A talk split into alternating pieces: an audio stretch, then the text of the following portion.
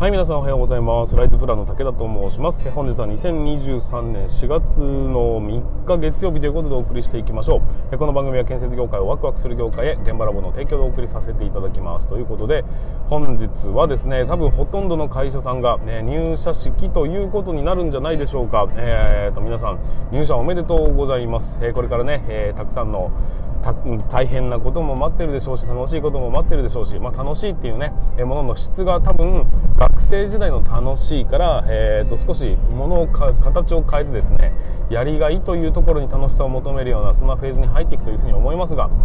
ぜひねまずは先輩の技を盗んでそしてその後には、えー、自分のやり方を見つけてそういうふうに、えー、頭を使いながら頑張っていただければなというふうに思っております、まあ、ちょっと思い返せば僕が今から何年前ですかね19年前20年前？わかんないですけど、えー、そのぐらい前に僕も、えー、と会社に入社したという記憶がございますが、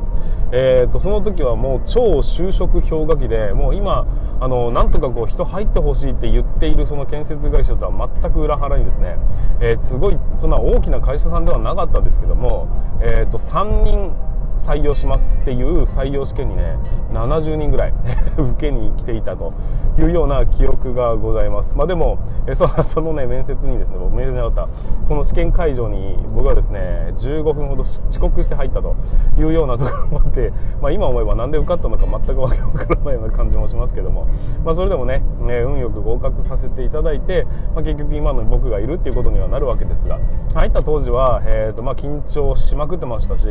えー、どういうその建設会社っていうとも施工管理って結構得体の知れない職業だったもんですから、まあ、情報も少なかったですしね、えーと、携帯電話を握りしめて、えーと、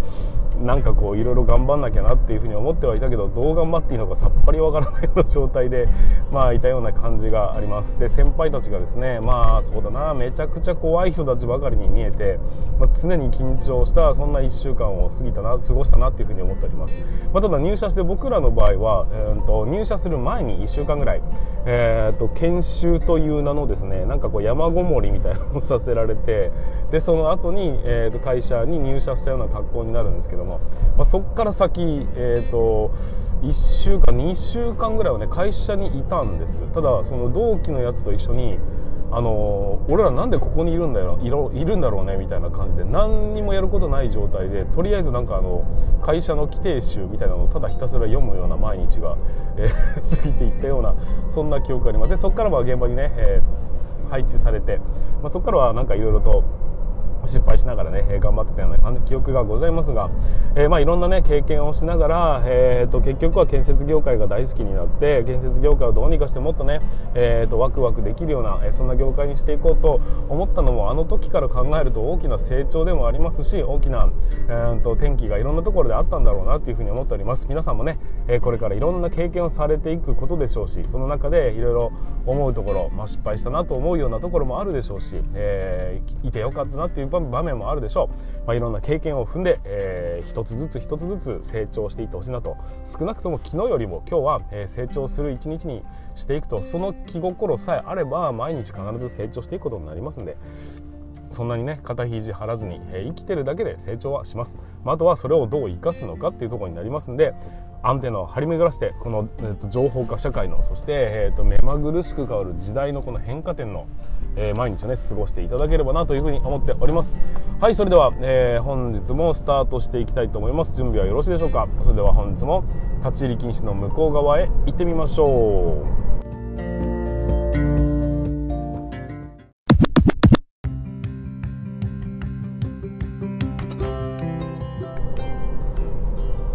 はい皆さん改めましてこんにちは。ライズプランの武田と申します。えーと建設業を持ち上げて楽しい仕事にするために YouTube チャンネル建設業を持ち上げる TV を運営したり現場ラボというサイトでは若手の育成働き方改革のサポートをしたりしております。と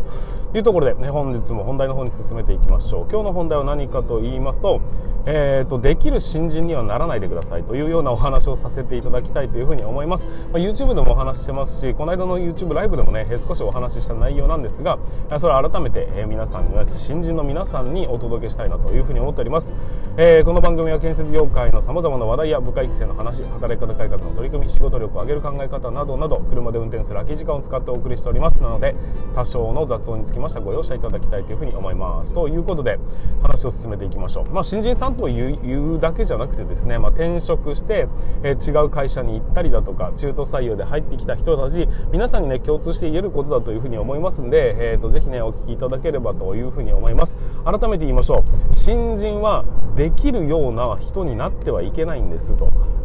できる新人にはなってはいけないというようなお話をさせていただきたいというふうに思います、えーと、新人になるとですねまあいろんなね、えー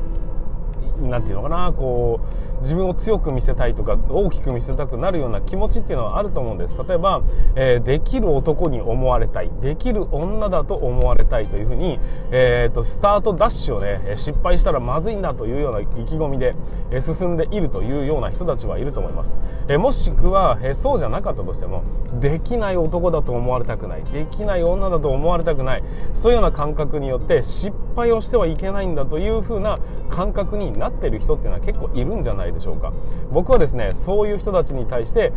できる新人になってはいけないという言葉を必ずかけさせていただくようにしてるんですよ。でこれは何でかっていうのは明確に理由があるっていうことを理解していただきたいと思うんです、えーと、改めて言いましょう。新人というのはそもそもできないもんなんです。ここはね理解しておいてください、えーと、新人っていうのはできなくて当然ですしできなくていいんです。ここを履き違えてでも格好悪いからとか、えー、でもうんとやっぱり中でもねできると思われたいからとかできるないって思われたくないそういう感情によってなんか自分を誇張表現というかね、えー、課題に見せようとしてるような感じがあると思うんですがそこの肩のにいらないんでボンと全部下ろしちゃいましょう。もうできない新人にまずはなってくださいということなんですよ。なぜならまずはね、えー、っと分かっていただきたい。先輩の口から言うのであればそうだな4年5年経った後ある程度仕事をもう覚えてきただろうと思われている新先輩たちは聞くに聞けなくなります。ここが、えー、第一の、えーと、とできる新人になってはいけない理由なんですよ。どうせあの仕事を覚えてきたらもうこいつはこのぐらいまでできるなって言われた、えー、もしくは思われた。そういう暁には。もうそれ以下の仕事に関する質問っていうのはなんかね聞けない空気感というのが、えー、出てくることになります。だから今のうちに聞けることをちゃんと聞いとこうぜと。いうような、えー、感覚により結局はできる新人をこの装ってはいけないよっていうことになるんです。まずはね、えー、ここの理由を理解してください。でそれともう一点。えー、せっかく今先輩たち、えーと、周りの会社の人たちは新人だというふうに認識してくれてるっていうことなんですよ。これがあれこいつ意外とできるなっていうふうにもしも思われたとしましょうか。そうするとその人のハードルっていうのはぐんと上がってしまうんですよ。わかりますかね？だってできるんですから。これをやらせてみた。あれ？こいつ飲み込み早いな。じゃあこれやらせてみるか。あこいつできるな。あれこのぐらいどうよ？あれ意外とできんじゃん。っていうふうに、まあ、無理してできるようにな見せかけることはできるんです。まあ、たまたまっていうこともありますしね、えー、考えりゃわかるっていうような、えー、と部分もあったりするんで。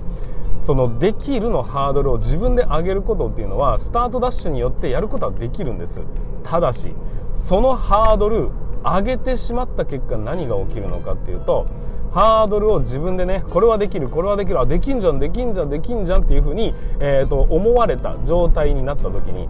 一方違う先輩は先輩にはですね先輩同士の話であいつ結構できるよっていう話が伝わります。で伝わってった先と先と先輩の頭の中には意外とできるっていうことがインプットされますね。じゃあその先輩から、えー何か指示を与える時その時の指示というのは新人さんが当たり前にやるようなものすごい、えー、まずはレベルのね、えー、低いやつから順番に行きましょう。ではなくて意外とできることを知ってますから、えー、意外とできるやつレベルの仕事を与えることになるんです。そうすると1年生はですねまあそうですね、えできない新人と思われたくないわけですから必死に食らいついてなんとかできるようになるんです。そうするとあれもやっぱできるんだな。よしもうちょっとレベルの高い仕事させるかっていうふうにレベルをどんどんどんどん上げていくんです。本来は1年生のやるべき仕事じゃないにしても2年生3年生がね、えー、と成長してきてだんだんやるような仕事を与えてみても意外とできたという実績ができてしまうということです。はい。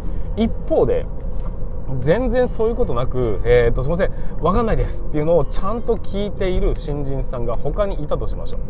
この子と,、えー、とハードルを一旦上げてしまった1年生とがいた時にそのハードルを上げてしまった1年生。その例えばね次の違った先輩からこれをやってみてくれないかと基礎的なことを言われた場合。いやそれちょっと分かんないんすよね。って言ったとするじゃないですか。そうすると意外とできるやつだった。新人さんが。あれ？こいつこんなこともできないの？っていう感覚になってしまうんです。要するにできるのハードルあなたの、うんと、レベルというものはここでここであるっていうところを、えーと、ちょっと高いレベルに設定してしまった結果できないことの処方が減点されるんですよ。あれ？なんかこれできんのにこんなこともできないのが全然分かってねえじゃねえか。っていうことになっちゃうんです。だけど考えてみてください。本来新人というのはできないんです。だから堂々と「いやこれ分かんないんです」っていうのを聞ける人間だった場合あいいか？ちょっとそうだこれこれ説明しなかったよね。じゃあこれやってみるか？っていうふうに、えー、きっちり教えてくれるフェーズに入るはずだったんです。ところがどっこいできる新人になってしまった結果できるのが当たり前が根付いてしまいできないとあれこんなこともできないのかということになってしまうんです。同じなんです。やってることは一緒なんですが一方の何もできませんのポジションの新人さんというのは堂々と聞いてできるようになったらむしろ加点されるんです。あできるようになったんだね。じゃあ次行ってみようかっていうふうにちょっとずつ加点方式でえーと、積み上がっていくのが新人なのに対して最初から一段飛ばしで階段を上ってきた人はなぜか知らないが新人なのにこんなこともできないのかの減点法になってしまうってことです。最終評価はどちらが上かというとできない人がだんだんできていくという風なところに喜びを感じるのが先輩。できるはずだったのにできないやつっていうレッテルを貼らざるを得なくなってしまったのが後者の方になり結果としてですね印象にはこいつはその順番にできるようになった方が一生懸命頑張ってるとか、えーと、とそのできるようになってきてるこいつ根性あるわみたいなことに印象づき一方の逆側はえー、となんかできるとか言ってたけど大したことないよあいつみたいな感じの印象を持たれてしまうということなんです。レベルが同じだったとして全く同じことしかできないとしても加点法で上がった方と上に上がっちゃってから減点方式で進んできた人とでは話が全く違ってくるってことになるんです。まあそうだな、えー、特にですね、まあ、建設業界はね、えーと、なかなかフラットじゃないんです。人間味のあふれる業界なわけですから、えー、人間が一人そのこいつできないっていうようなレッテルを貼られてしまうと結局、あのその印象っていうのはずっと残っていくことになっちゃうんですよ。あのずっと一緒にいるんであれば別にね、え、少しずつこう是正するんでしょうけど現場監督っていうのは現場が終わるごとにどんどん先輩が変わってきますんで、えーと、一回そう根付いてしまった印象というのは違う現場に行った時には知らないわけですからだから、えーと、そのスタートのね、え、印象というのがずっと何年も何年も生き残り続けてしまうっていうような業界だったりするんですよ、まあ、だからこそ、まあ、いろんなね、えーと、考え方がありますが、えー、まずは新人さんはできる新人になってはいけないんです。1年2年3年そのぐらいのタイミングっていうのはどのみちみんな周りがちゃんとこいつはできない人だっていうふうに認識してくれてるんです。そこに何をって思う気持ちは分かりますがだけどそうじゃなくて堂々と聞いてもちゃんとみんなが答えてくれるっていうそのメリットというのを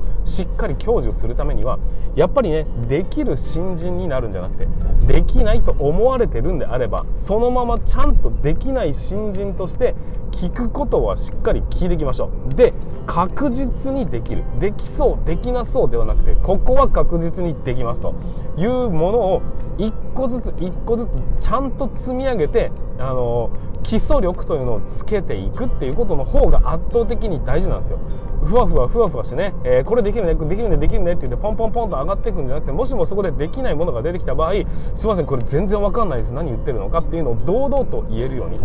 あ分かりますよ。はいででできますよ。みたいな感じで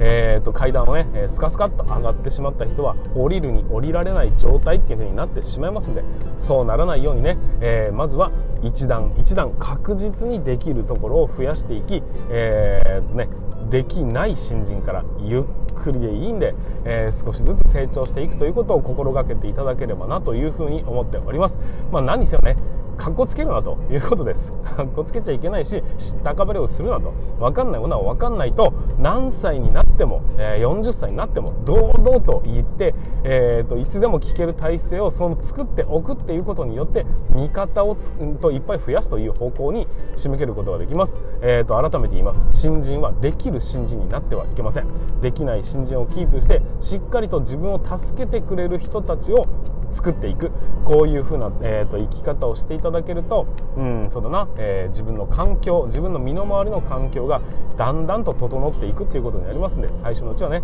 どんどんどんどん分からないことは分かりませんとしっかりと言えるようになっていただければなというふうに思っております。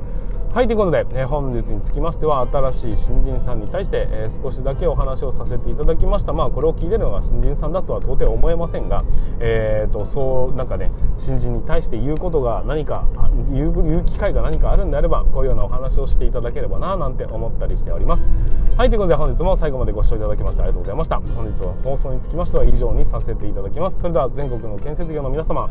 本日もご安全に。